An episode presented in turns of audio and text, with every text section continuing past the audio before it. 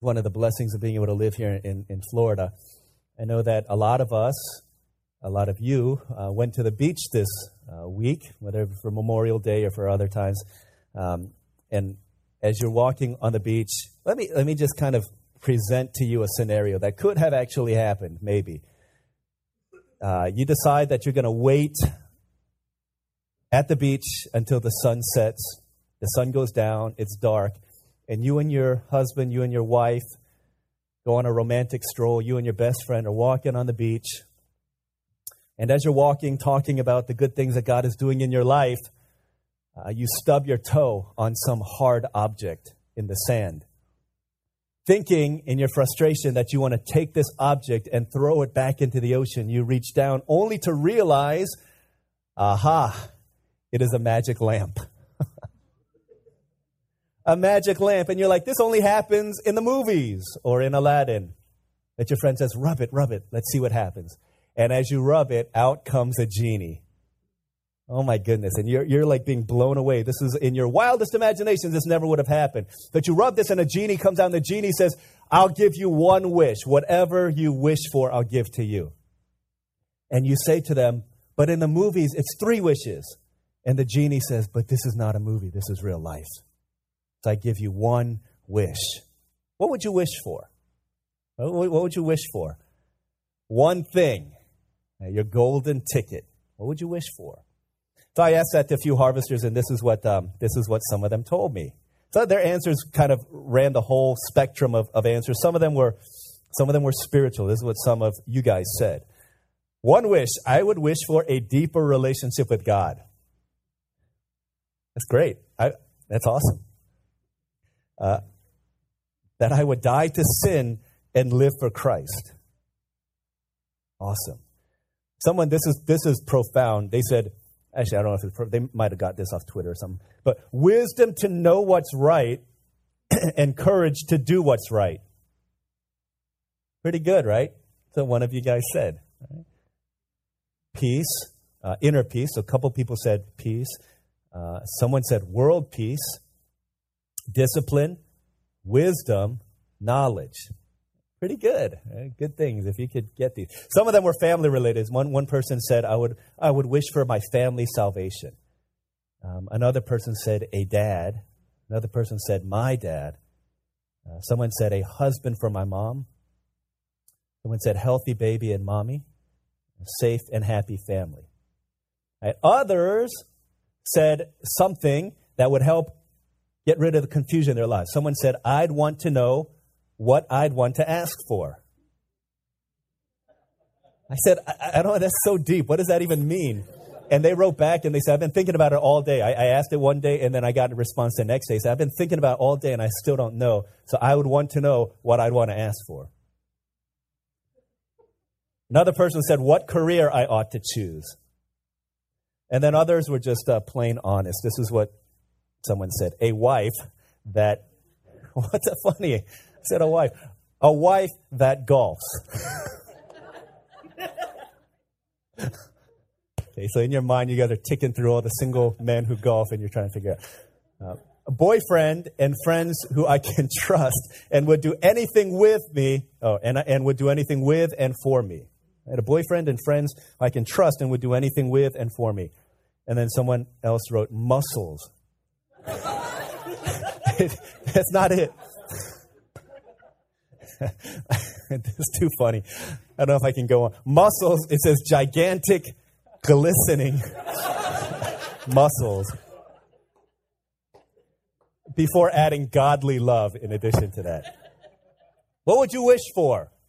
You could have one wish come true before your eyes. That was a question that was confronting the third king of Israel, Solomon. We've been looking at the lives of these kings. We're going to read from 1 Kings chapter 3 if you want to turn there.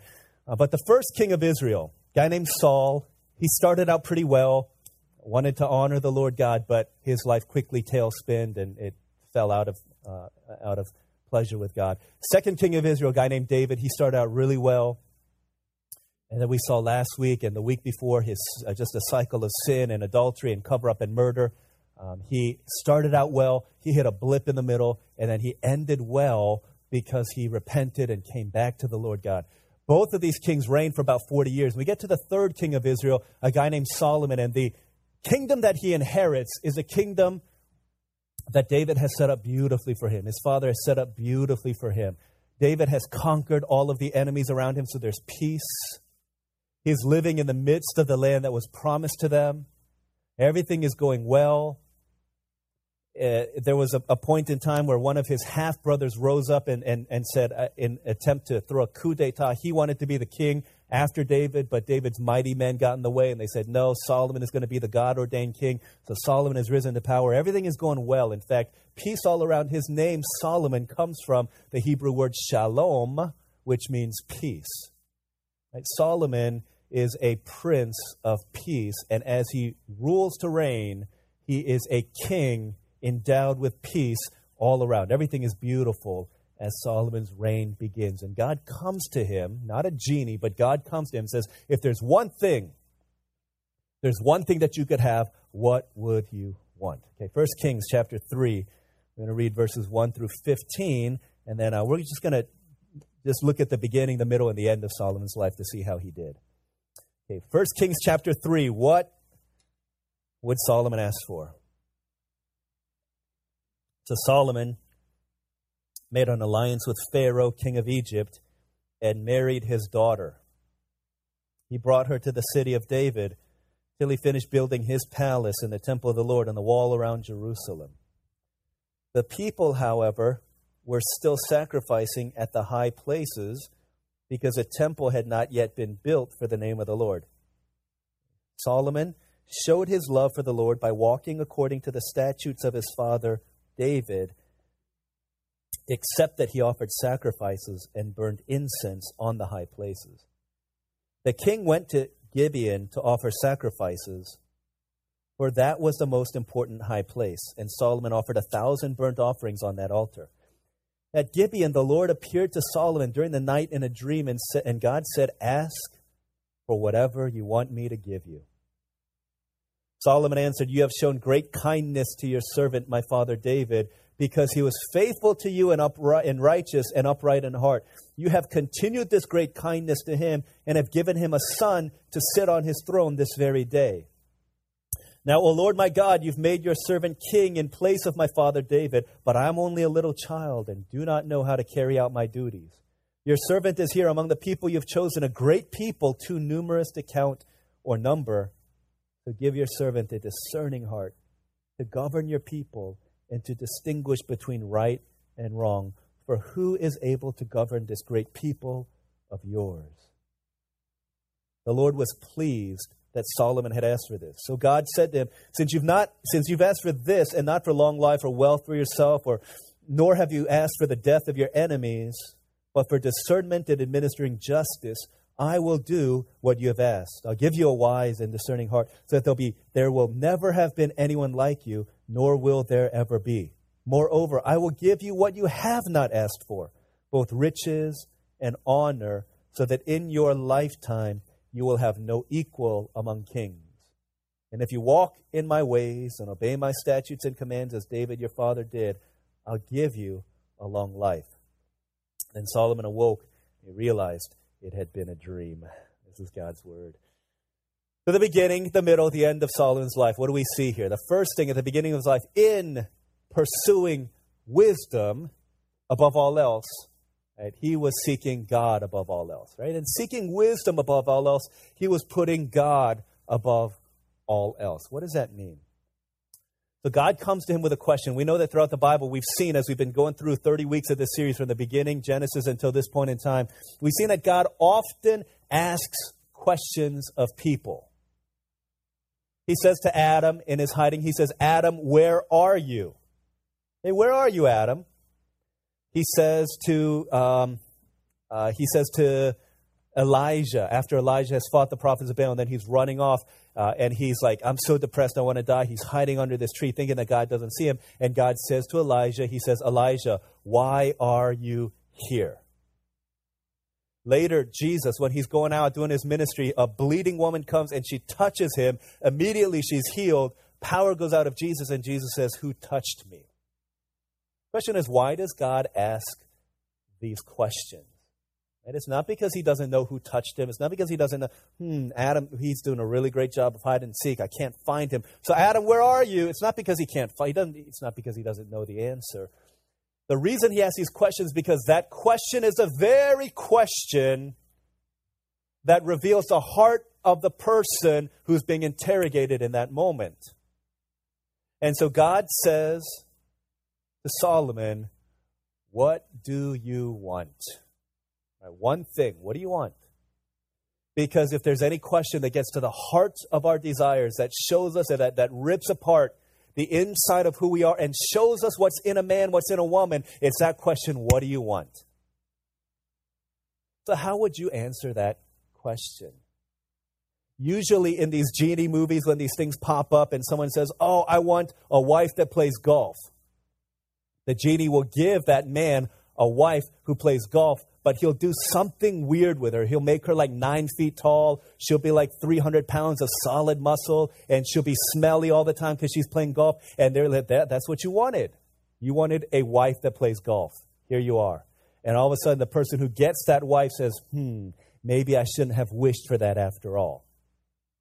Or you ask for glistening, shiny muscles, and maybe it's because you can't stop sweating. You just profusely sweat coming out all the time, even in your midst of Antarctica, and you're like sweating and you're sweating, and people are like, dude, that guy's got glistening muscles all the time, and they're huge, they're massive. There's always, I know you guys are like, dude, I'm never answering a question that you ask again. I didn't know you were going to do that. But that's, that's the reality, right? The question that confronts the people of God, that confronts Solomon, is what is it that you want? Because that is a revelation of the heart of a person. And the message that God is saying is you got to be careful what you ask for because your heart's desires can often lead you the wrong way. I had a friend, I had a, was a Bible study leader named Simon. He was what um, people, Korean people call a fob, means fresh off the boat, means that he just recently came from Korea. His English wasn't very good. Uh, his English wasn't very good, but he loved God with everything that was within him. And him and a group of guys, this is what, you know, a lot of us, when we get together these days, we want to go play uh, foosball or we want to go, you know, kick a soccer ball around or I don't know what we want to do, go to the beach. But these guys, when they want, when they're bored, they would just get together. They would pray. They would just pray, pray, pray. They're having one of these impromptu, crazy, fiery prayer meetings, and they're praying, and they're yelling, and they're screaming, and they're crying, and they're just just meeting with God in, in, in this place. This was years back. And Simon, being the, the fob that he is, said, I'm going to pray, guys. I feel like God's putting something in my heart to pray. They're like, all right, pray. And he said, God, make us bald. And one of his friends looked at him and said, No, not bald. And he kept on going with even more passion. He's like, Make us bald for you. Give us baldness. All, give all of us baldness. Make us all bald for you. Make us so bald that everyone will know that you alone have answered this prayer. And they're like, No, don't pray for baldness.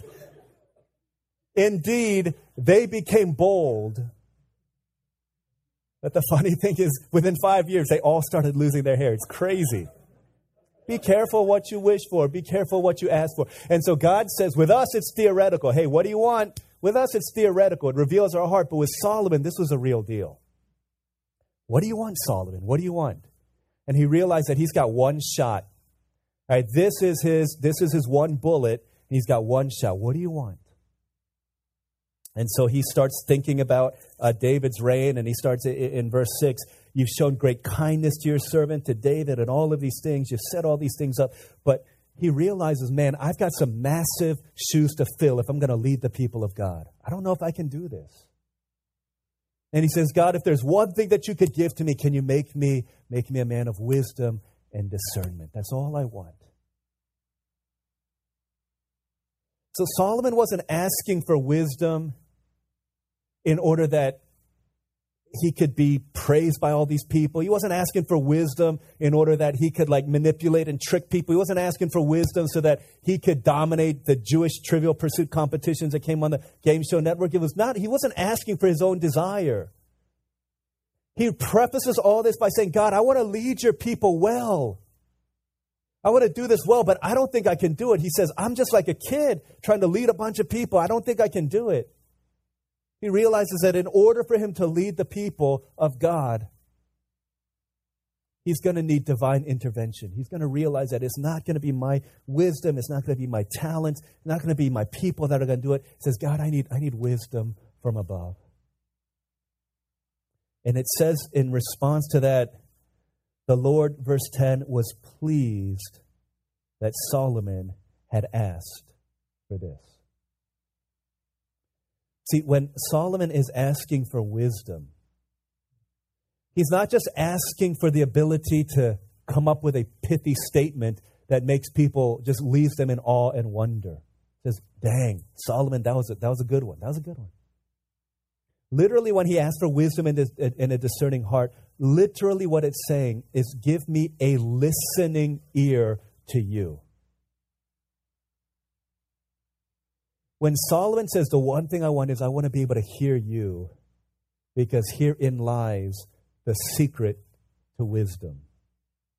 And wisdom is not being able to come up with all the classifications of biological plants and animals and all that stuff. That's not what wisdom is. I mean, that's part of it. Not being able to tell the, the type of rock that you see out in the. These are. that's not what wisdom is. The wisdom is the ability to hear and to listen to what God is saying.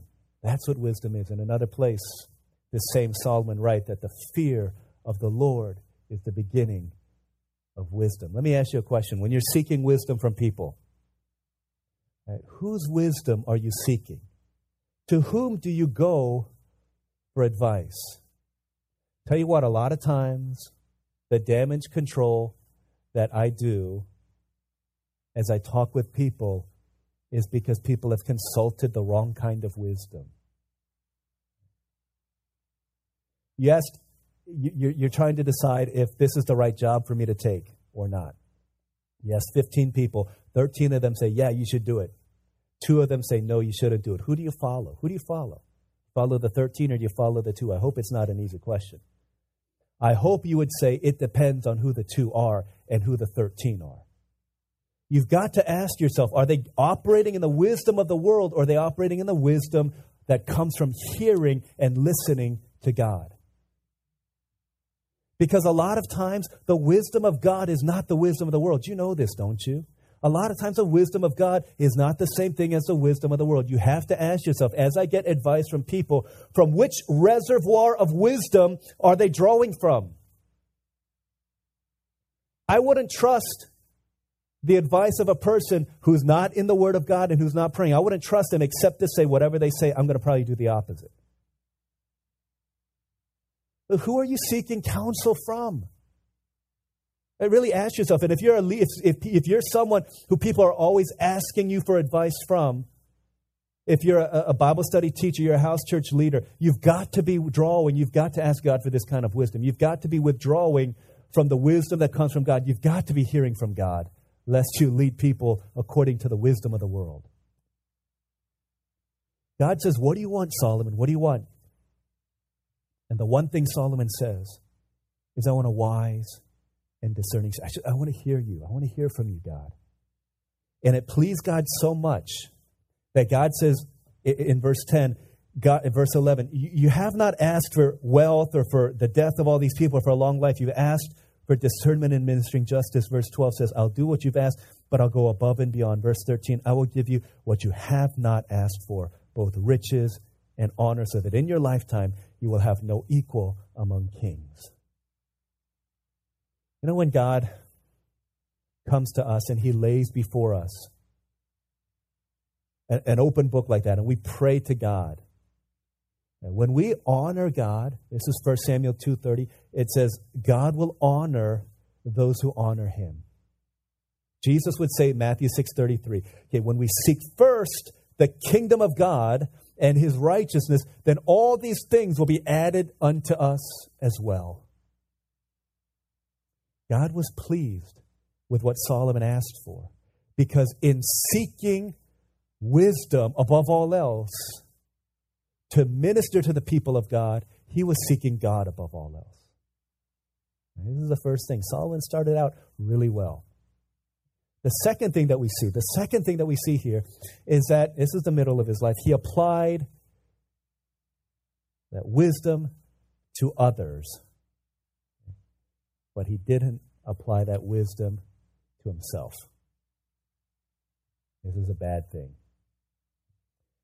Starting in, uh, in, in chapter 3, verse 16, immediately we see the fruit of that prayer. You got this two people, um, two women, they're two prostitutes. Prostitutes in those days were um, just as they are today. Typically, it meant that they didn't have a husband, so they had no source of income, they had no livelihood. They were pitied amongst people, if not scorned. I mean, the people didn't like them, but at the very least, they were, they were treated with pity. So you got these two prostitutes, both of them had babies born at around the same time. And during the middle of the night, one of them rolled over and crushed her kid, and the kid died. And so here these two ladies come, and they come, two ladies, one baby, and they say, Solomon, O king, one of our children is dead, and one of the ladies accused the other one of killing her own child and then stealing the baby and saying that this was her own and replacing babies so that the true mother of the living kid was being accused of having killed the other baby. You got two women, one dead child, one living child, and both women are saying that child is mine. And they're saying to Solomon, What do we do? Whose kid? What do we do? In that situation, Wisdom is not throwing out some kind of a nice statement like, do unto others as you would have them do unto you. Solomon doesn't sit there and say, all right, guys, uh, hey, get the royal court out and, and get your iPhones out. Get ready to tweet what I'm about to say. Yeah, it's, it's not like that. Wisdom that comes from heaven is the ability to live in discernment of God's will and his purpose and to lead that and to bring that forth into action. So, what does he say? If you look starting in um, let's see, verse 24. Okay, so the situation is there two women, one dead boy, one dead child. Verse 24 Then the king Solomon said, Bring me a sword. So they brought a sword for the king. He then gave an order cut the living child in two and give half to one and half to the other. The woman whose son was alive was filled with compassion for her son and said to the king, Please, my lord, give her the living baby. Don't kill him.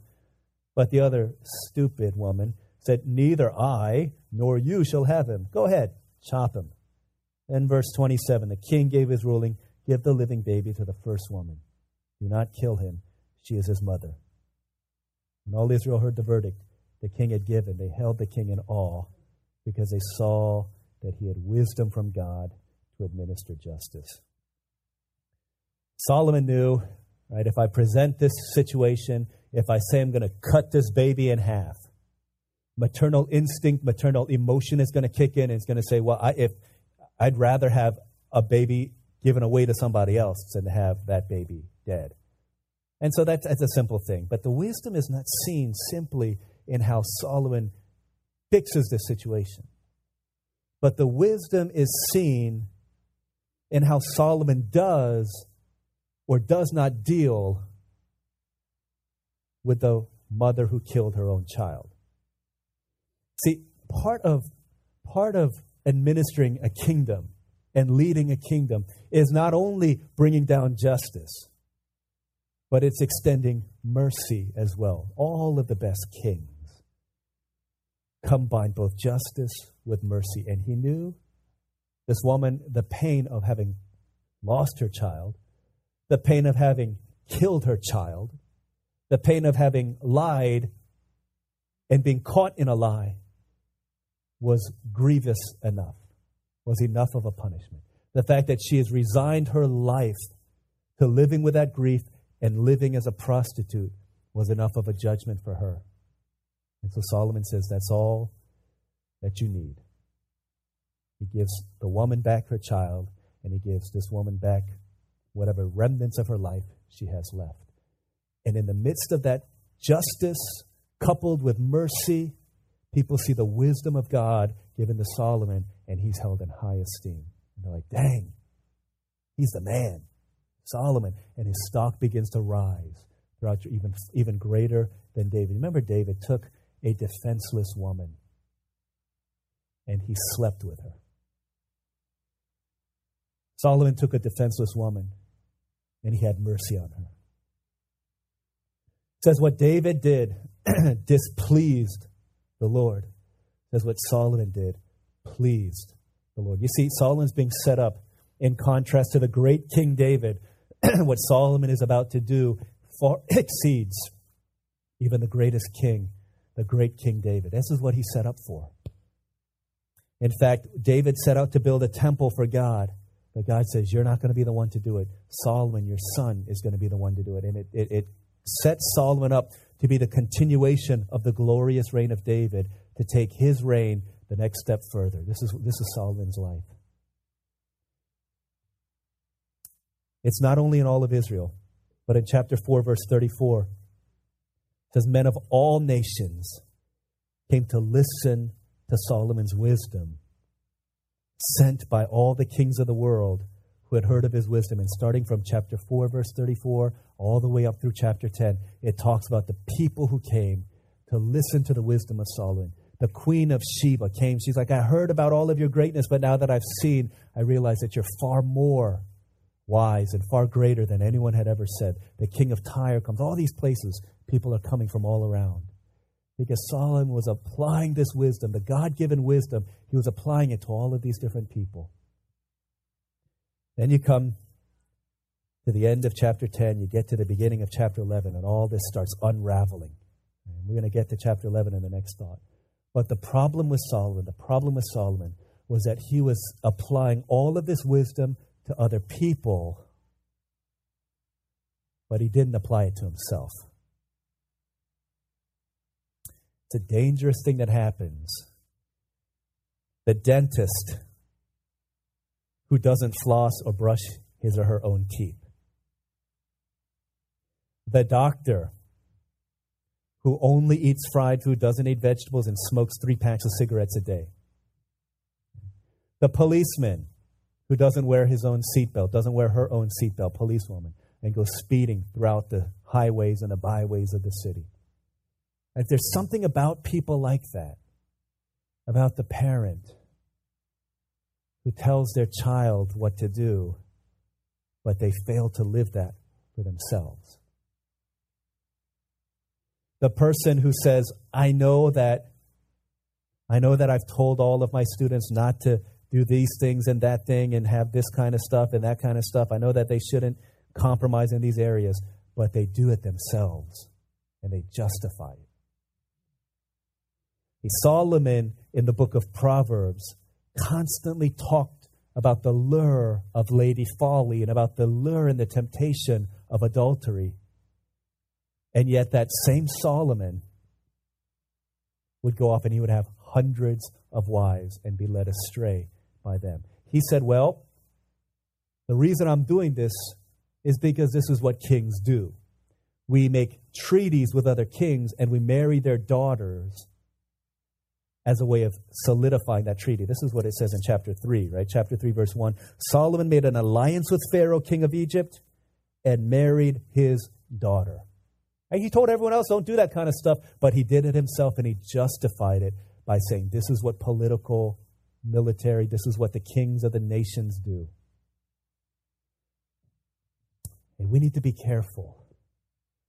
If we're giving wisdom, advice, to all kinds of people, telling them, don't do this, don't do this, don't do that, and we go off doing it ourselves and we begin to justify it in our own lives.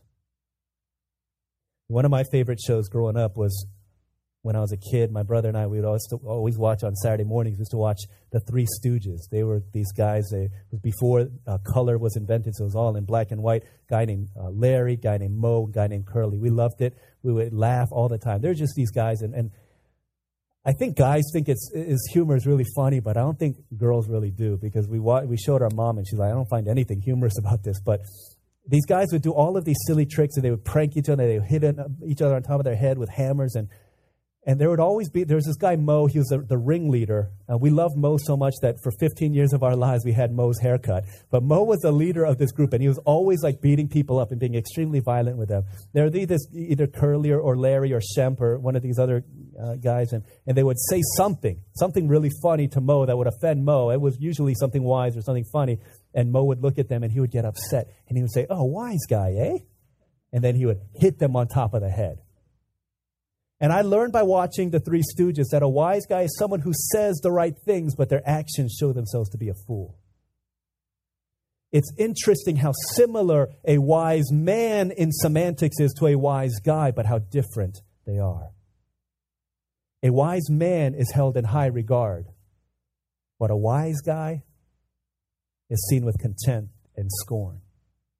Solomon seemed like a wise man, but his actions showed that really he was a wise guy.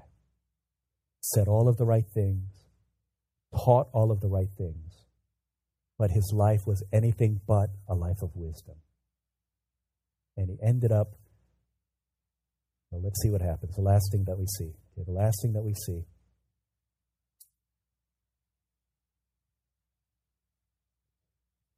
That despite a great beginning, even though he started out great, right, small compromises led him to derail his life. Right? Small compromises end up derailing his life. It was small compromises that ended up tripping him up and throwing him off the path. So we see at the beginning of chapter 11, abruptly, abruptly, all of the praise of Solomon comes to a screeching halt. Verse 1 King Solomon, however, loved many foreign women besides Pharaoh's daughter. Moabites, Ammonites, Edomites, Sidonians, and Hittites. Basically, anything that moved besides termites, this cat had a thing for. And so he married all of these different women. Started out with just one. Just one. Verse 2 They were from nations about which the Lord had told the Israelites, You must not intermarry with them because they will surely turn your hearts after their gods. Nevertheless, Solomon held fast to them in love. Right? He held fast to them. He's clinging to them. Even though God told him, don't marry these women, he told other people, don't marry these women. But these were the very women that he not only married, but he held fast to them. You can't marry people outside of the line of God and not have your heart follow them. Verse 3 He had 700 wives that's crazy. of royal birth, and 300 concubines, and in the biggest no dust statement of the Bible, and his wives led him astray. 700 and 300 numbers of completion. It's not saying that he stopped literally at the number 700. Okay, no, 701, you're beautiful, but I don't want you. It's not, it's not saying that. Oh, 300, 301, no, you, you didn't make the cut. I want a 1,000, perfect. It's not saying that. It's saying this is a number of completion. It's saying beyond measure, he had these kinds of women. If he had 700, part of the issue, man, you got 700 wives, you got 700 mothers in law. This is death to Solomon right here. Not very smart. Verse 4 as Solomon grew old, his wives turned his heart after other gods, and his heart was not fully devoted to the Lord his God as the heart of David, his father, had been. It started out just one Egyptian woman. He probably didn't think that one day I'm going to have 700 of them in my harem. But from one to two to three to a hundred to up to 700. It doesn't matter how well you start. God's always looking for how are you going to end. Present faithfulness is no indicator of future faithfulness. Verse 7 On a hill east of Jerusalem, Solomon built a high place for Chemosh, the detestable god of Moab, for Moloch, the detestable god of the Ammonites. He did the same for all his foreign wives, who built, who burned incense and offered sacrifices to their gods. You'll read as you read through the book of Kings, Chronicles, Samuel, read constantly this phrase, the high places. What are the high places? You read through the Chronicles and the Kings, it says the king did not remove the high places. What were they? In ancient Near Eastern religions, people would worship on tops of mountains, right? High places. And before the temple was built, the Israelites throughout the promised land would worship at different high places. But once the temple was built, Jerusalem was where they would go to worship. But it says Solomon did not destroy the high places. He kept them there, and when he collected, accumulated all of these different wives, he used these high places for them to go and worship. And he kept them there, a little bit of compromise in his life. And then it says in verse 7 a high place for Chemosh, a high place for Moloch. These were, it says, detestable gods, but these guys were famous. In the height of the worship of these gods, people would take their children and they would throw them into the fire as child sacrifices. And Solomon's wives led him to create these in the shadow of the temple. With his back to the temple, he erected these high places of worship for these false gods. And he kept these high places there because his wives had led him astray. Did you know? And I, have mentioned this before, but uh, the more I read, the more I learn, and the more I study God's word, the more I am accumulating this information. I've always said that in the Old Testament, there are a couple reasons why Old Testament people fell into sin and fell away from God. As I've been reading and I've been studying these passages during my devotional time, I've seen four things that constantly lead the people of God away. Right? Four things, four small areas of compromise that constantly lead to the train being derailed. The first thing is people of the opposite gender. It was, the, it was the case with David, it was the case with Solomon, it was the case with Samson, it was the case with different judges. Small compromises in the area of your relationship with the opposite gender, whether you're married or not, whether, you're da- whether you say you're dating or not, doesn't matter the terminology, it's your heart. Okay, what you do, what you think, what you meditate on, your relationship, not even your relationship with real people, but fake people on the internet, whatever it is, that small area of compromise quickly derails the morality train that happens throughout the Bible. Guard your heart in these areas. That's the first one. The second one is, again, when you ignore the advice of your spiritual elders. When they tell you something, when they ask you something, when they advise you in some way, your house church leaders, right, your spiritually minded friends, your Bible study teachers. And when you push against the wisdom of God and the advice of godly people, you push against the joy and the life and the health and the preservation and protection that God offers. The third thing Third thing is when you're led astray by false gods and other gods, other loves, other desires, other longings. And then the fourth thing is when there's secret stuff in your life that you don't let other people into. Right, these four areas, my friends, we need to, I said this last week, we got to, these are the areas we need to guard against. We need to check because these are the areas where small compromise can quickly ruin the ship. It's happened so many times, and we think, we think, well, I can handle it. Romans, 1 Corinthians, they both say these things happened to people in the past that they might serve as warnings to you, and that through their failure you might find hope. So be careful. Small sin, small compromise. It's just a little bit of this in my life. It's all right. Just a little bit of this. I'm okay. I can manage it. And by the time you, before you know it, one Egyptian woman becomes 700 women, and your life is out of control. You know, in I think it was 1983. Uh, I think it was September 1st, 1983. Korean Airlines flying out of Anchorage, Alaska, going to Korea, straight shot. It was leaving. They did it. The pilots didn't know, but there was a navigational error so that the coordinates that were plugged in were one and a half degree off, right? One and a half degree, unnoticeable. They took off. They didn't know about 100 miles. They didn't know. But once they got over the Pacific Ocean, once they got over, they flew into Russian Soviet airspace, 1983. Some of you guys remember this.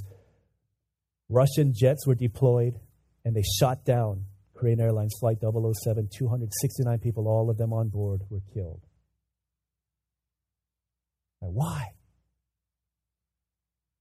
They left Anchorage. They didn't say, let's get killed. Let's get shot down over Russia. Let's go over Russia. That wasn't their intent. It was just a tiny, minuscule, one and a half degrees off course, small compromise, small secret, small sin. I can handle it. I can deal with it. But before long, it took down everyone there and it led to their destruction. What happened with Solomon? What happened with Solomon? It doesn't matter how you start, my friends. What matters is how you end. And the reality is that tomorrow could be the end. We need to live each day as if it were our last.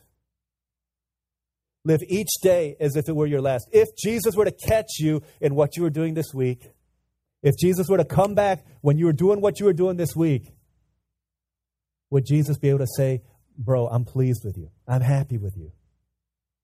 With you is my, my wholehearted delight. I hope we can say that. And if we can't, then we need to fight for that. We need to repent of our sin. We need to turn to the Lord God. Because tomorrow could be, today could be the end. We don't know. We can't live as if we've got all day long. All of our lives to live. We, we can't live with regrets in our lives. And we can't.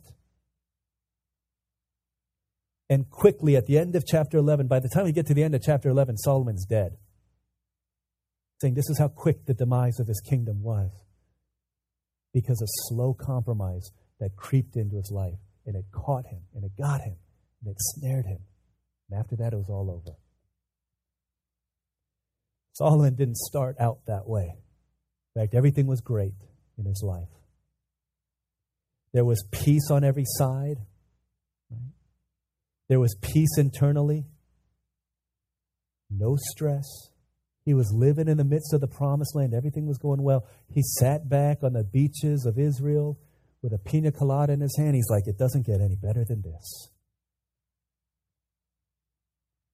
Maybe that's some of our attitude. Even as we live in sin and in compromise. Doesn't get any better than this. I've got all of my stuff. All my ducks are in order. And even though God is not may not be pleased with one or two aspects of my life, it's all good because nobody knows. Hey, maybe it doesn't get any better than this. That's what the beer commercials tell you. But I tell you what, it does get worse than that. It's not always going to be, life is not always going to be a beach. And Solomon would quickly find out. Says at the end of this chapter, because of all this stuff, there's rebellion the foreign nations attacked him. Solomon would be the last king of Israel before the kingdom was divided and torn into two. With his son and with the next king, there would now be two kingdoms amongst the people of God, disunity. Ten tribes in the north, Israel, two tribes in the south, Judah. Within 400, within 300 years, the northern kingdom, Israel, would be destroyed by the Assyrian Empire.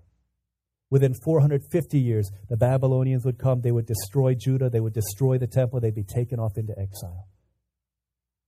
It may not get better than your life now, but it will certainly get worse. And the people of Israel were sent into a frenzy. The king who they thought was going to be better than David ended up ruining and leading them astray. Thank God that it's all about Jesus and not about Solomon, because many years later, in Matthew chapter 12, in Matthew chapter 12, there would be another wise and humble king who not only spoke the words of wisdom, but he lived it out, giving life to all people around. And as he talked about the wisdom of Solomon, the splendor and the glory, and the queen of Sheba coming and visiting, Verse 42, chapter 12 says, The queen of the south will rise at the judgment with this generation and condemn it.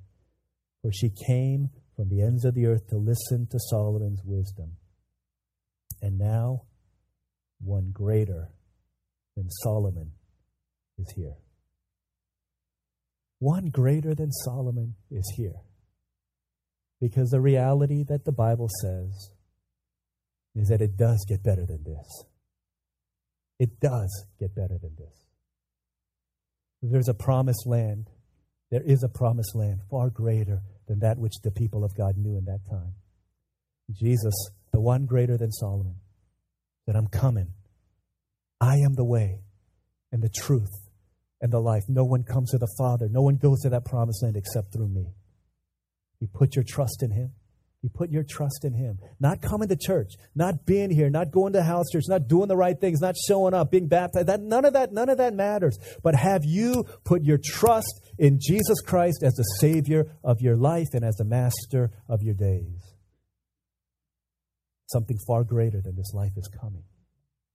There's a peace that they thought that they knew. Peace from the Philistines, peace from their enemies. Jesus says there's a peace that the world cannot know the peace that the world cannot give. There's a peace that would just utterly blow your mind away if you could experience it. And he says, It's my peace. It's my peace.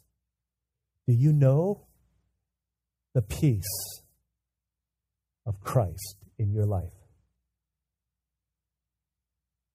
Do you know the peace of Christ in your life? Like that, that, that sense of peace that even though all hell is breaking loose in your life, still there's peace.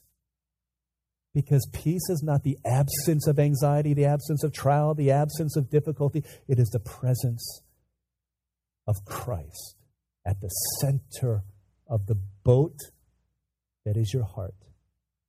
In the midst of the storm, there's a calm that comes from Jesus. Do you know that peace?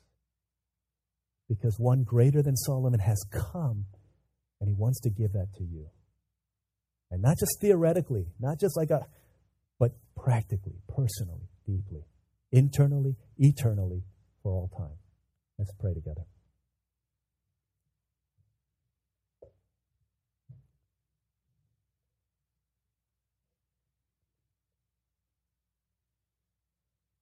One greater than Solomon is here because he promised that he would be here when two or three gather in his name.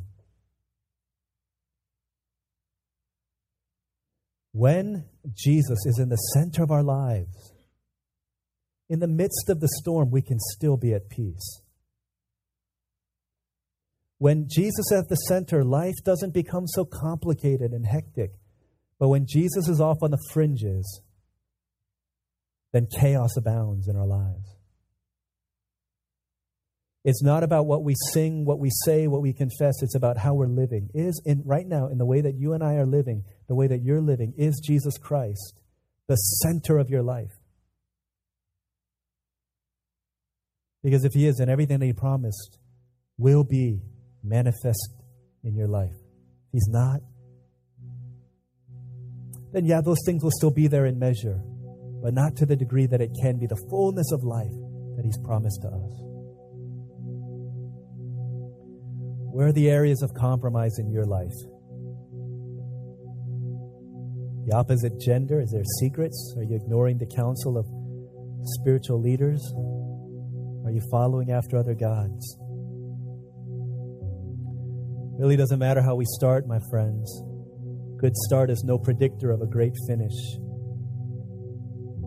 Jesus calls us to be faithful to the end. And if we are His, then He will keep us faithful. But it's day by day we need to choose. Day by day we need to choose. We need to fight for that.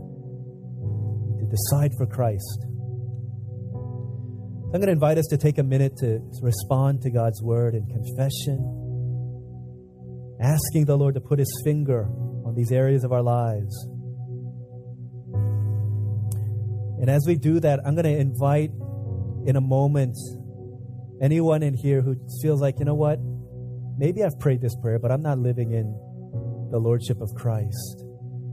I've been going to church, but I've never really put my trust in Christ, right? my wholehearted trust in Christ. I'm still the king of my own life.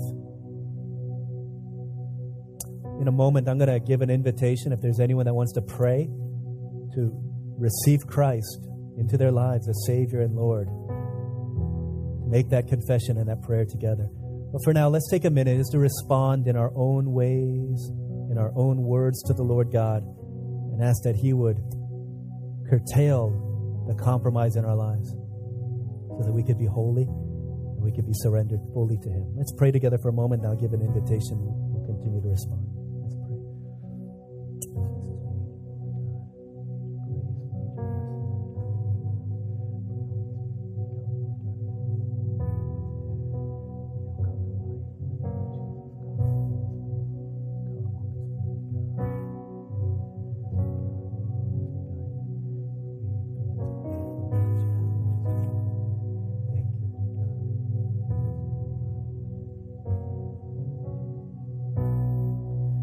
As we pray uh, with our eyes closed in a posture of worship and reflection, if you're here and it doesn't matter who you've come with, doesn't matter how long you've been coming here. Again, it doesn't matter what's happened in the past. What matters is where you are now and what you choose now. You feel like, hey, in my life, what you're saying up there, that's true. That's me. That's my life. I need Jesus in my life. I need him in my life. Been compromised. I've been living for other things, but I need him in my life. The Bible says that we are all sinners. Some of us cover it up, some of us admit to it. The ones who admit, if we can acknowledge that we're sinners and that we believe that God sent his son Jesus to die for us in love, that he would take our punishment so that we could have his reward, and we could have a new life that begins the moment you trust him and continues on into eternity. If that's you, if that's you know you, I need that. However young, however old you are, if that's you, just invite you to raise your hand quietly where you are, and um, just I'll, I'll, see you and recognize you and, and, and pray for you. That's you. I just I need that in my life. Thank you. Okay, thanks. A couple of us here just confessed and made this decision want to pray, put their lives in Christ. Okay, thank you. The back to see you. You put your hand down, see you.